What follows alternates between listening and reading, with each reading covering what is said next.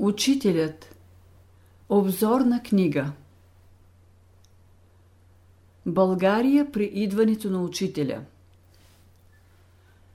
България е малка планинска страна, ведра и красива. По цялата й дължина от запад към изток минава планинската верига на Балкана.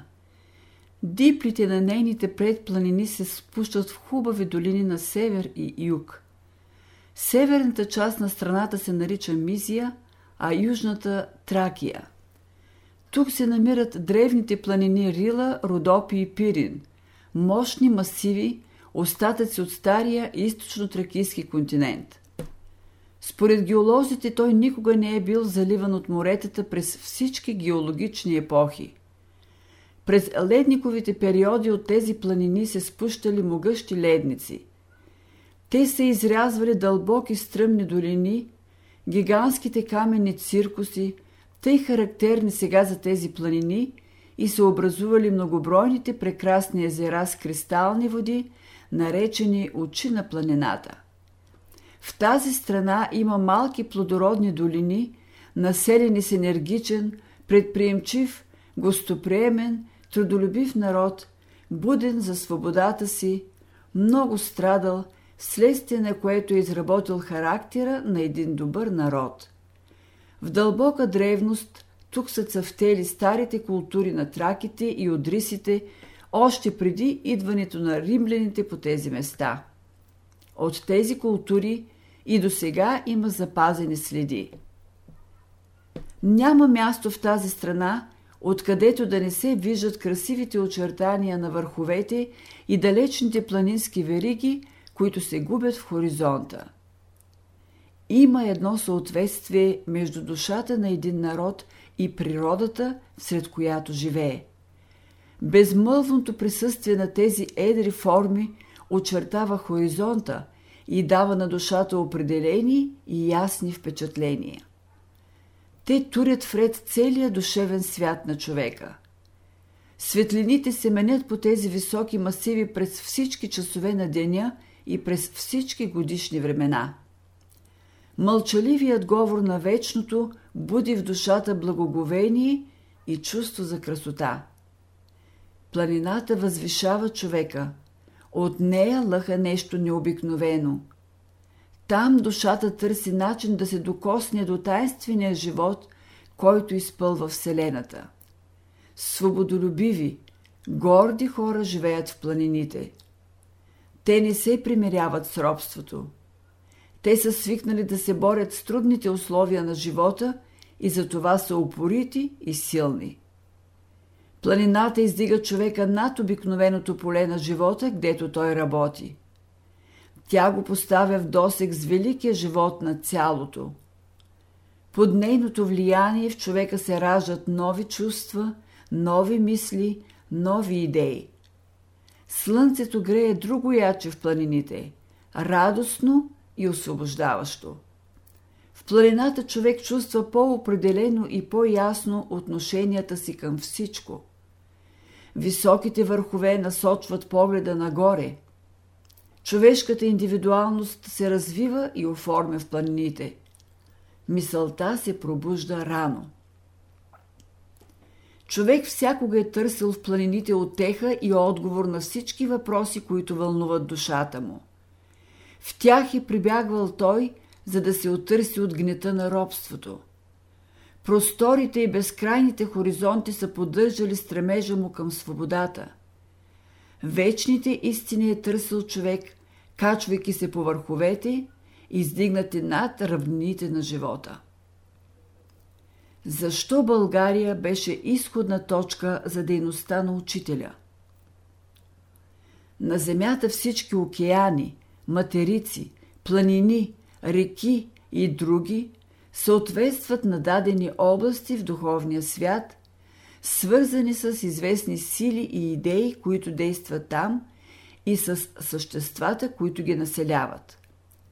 От друга страна, също такова съответствие имат те и към човешката душа, към различните страни на нейното естество. Когато една култура се посажда в дадена географска област, т.е. оглед да се проявят определени сили, качества и способности на душата, да влязат в живота нови идеи, да се направи още една крачка напред в пътя на съвършенството. България се намира на кръстопътя между изтока и запада. Тя се намира между три континента. В нея се срещат силите, които работят в трите континента. Тя има голяма историческа роля като глава в общо славянски организъм. Учителя дойде в една славянска страна във връзка с бъдещата мисия на славянството, която не е расова, а общо човешка. В 1898 година учителя отправя едно послание към българския народ и славянството. В това послание великият разумен свят, чрез учителя, се обръща към славянството, към всички негови синове, малки и големи, и ги призовава на служение в новия живот, който сега настъпва на тая земя. Той го нарича царство на мира.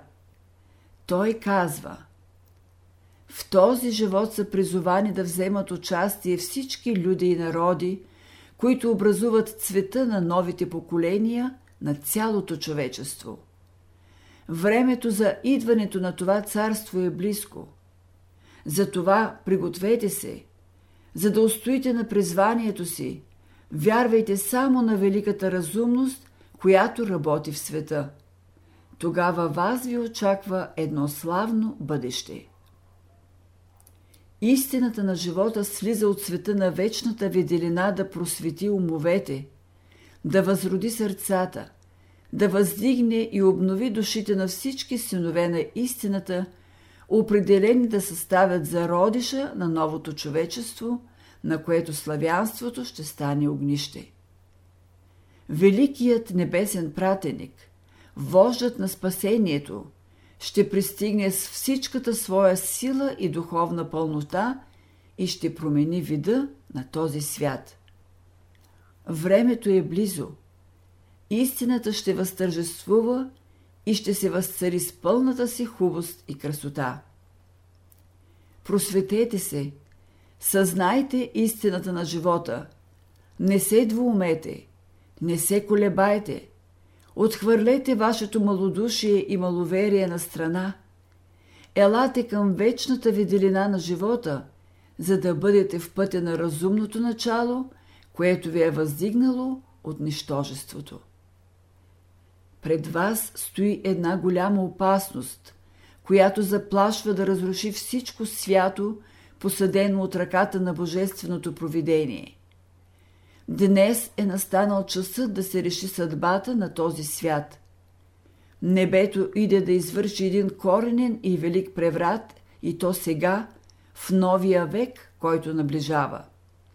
Нова страница на живота се отваря. Слабата черта на душата ви е общото разединение и разногласие.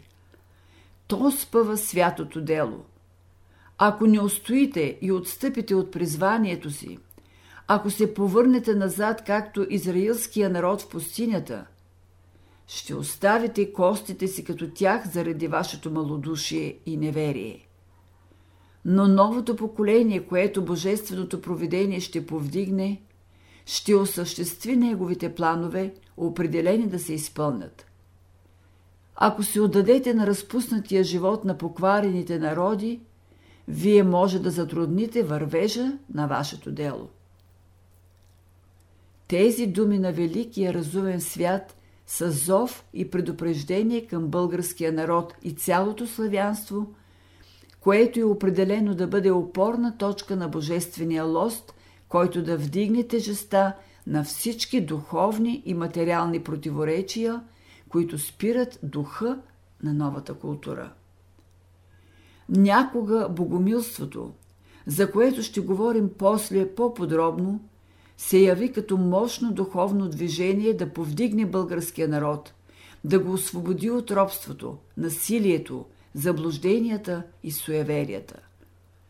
То искаше да просвети този народ, да го въведе в един светъл и свободен живот. В България то беше възпрепятствано да извърши мисията си, ала божествената искра, която то носеше, запали огъня на запад и оттам се почна възраждането, което обхвана цялото човечество. Плановете на великия разумен свят всякога се изпълняват, но който е призован да работи за него, а се отклони, ще изкупи това с големи страдания. България попадна под турско робство. То трая пет века. Малко народи са били под робство през такъв дълъг период. Това беше последствие на известни грешки и отклонения от истинския път.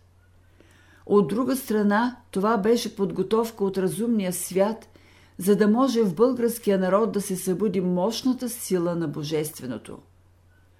По този начин той дойде до онова възмъжаване, което е необходимо, за да му бъде възложена една такава задача. Защото, както казва учителя, страданието е, е натиск, под който се образуват скъпоценните камъни, създават се духовни ценности, получава се онзи опит, чрез който индивидите и народите озряват и възмъжават. Българският народ трябваше да мине по пътя на страданието, за да се подготви за своята духовна мисия, да даде условия за идването на мировия учител в България, да се подготви да приеме неговите идеи. Българина, член на славянското семейство, морфологически и психологически съчетава в себе си развитото славянско сърце с развития ум на англосаксонската раса – в общо славянски организъм той се явява като израз на волевата страна на славянина.